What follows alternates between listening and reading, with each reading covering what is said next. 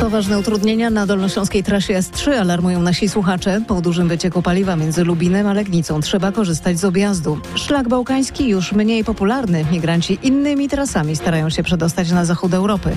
Wśród naszych tematów także bociany. Nie białe. Bociany czarne są zdecydowanie bardziej skryte. Otwarcie polecamy fakty o 13.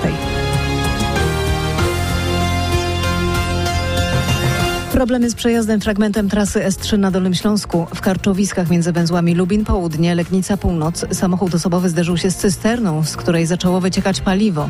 Na miejscu są strażacy. Jest korek, alarmują słuchacze dzwoniąc na gorącą linię RMFFM. Korek już się utworzył na, na odległość gdzieś około 3 km. I droga, droga jest zamknięta, droga stoi, utworzony, jest korytarz życia, nie wiadomo dalej co tam, jest, co tam się dzieje. Policja kieruje już na objazd od węzła Lubin Południe na drogę wojewódzką 333 do węzła Legnica Północ. Tak może być jeszcze przez mniej więcej dwie godziny. Po kolizji auta z motocyklem są problemy na autostradzie A1 między węzłami Łódź Północ i Brzeziny. Zablokowany jest tam lewy pas jezdni w kierunku Katowic. Od dziś nie ma już wzmożonych kontroli na granicy polsko-słowackiej. Decyzję o ich zakończeniu podjął minister spraw wewnętrznych. Dzięki prowadzonej od października akcji znacząco ograniczono wjazd do Polski nielegalnych imigrantów korzystających z tzw. Tak szlaku bałkańskiego. Te fakty ustalał nasz reporter Marcin Buczek. Marcinie, w ostatnim czasie imigranci próbują w inny sposób przez Polskę dostać się na zachód Europy. Jak to robią? Jedna z tras prowadzi z Aten. Stamtąd imigranci przylatują rejsowymi samolotami, najczęściej to kilka osób i po wylądowaniu na lotnisku w Pyrzowicach pod Katowicami próbują przekroczyć granicę z Polską. Najczęściej mają ze sobą sfałszowane lub podrobione dokumenty. W ostatnich dniach zatrzymano trzy takie osoby.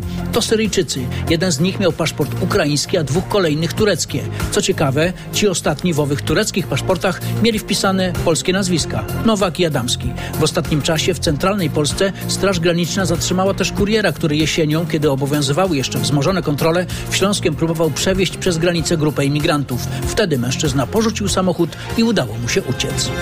Brytyjskie władze nakazały właścicielowi pubu odbudowanie zburzonego nielegalnie budynku. Gospoda ma być taka jak w pierwotnym stanie. Hm, a to nie lada wyzwanie. Dlaczego? O tym z Londynu nasz korespondent Bogdan Frymorgan. Gospoda pochodziła z XVIII wieku i była najbardziej krzywym pubem w Wielkiej Brytanii. Podobnie jak wieża we włoskiej Pizie przyciągała tysiące turystów.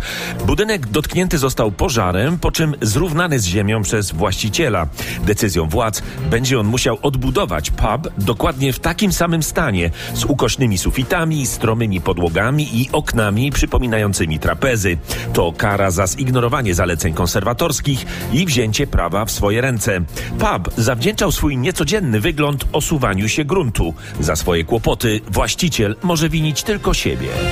Przylot bocianów nieodłącznie oczywiście kojarzy nam się z nadejściem wiosny. Zazwyczaj mówimy o bocianach białych, ale w marcu przylatują też bociany czarne. Spotkać je można w lasach. Jest ich dużo, dużo mniej niż bocianów białych, natomiast zawsze budzi bocian czarny, budzi sensację i budzi zainteresowanie u ludzi. Często mamy telefony, że proszę pana, widziałem bociana czarnego tu i tu. E, czy to możliwe?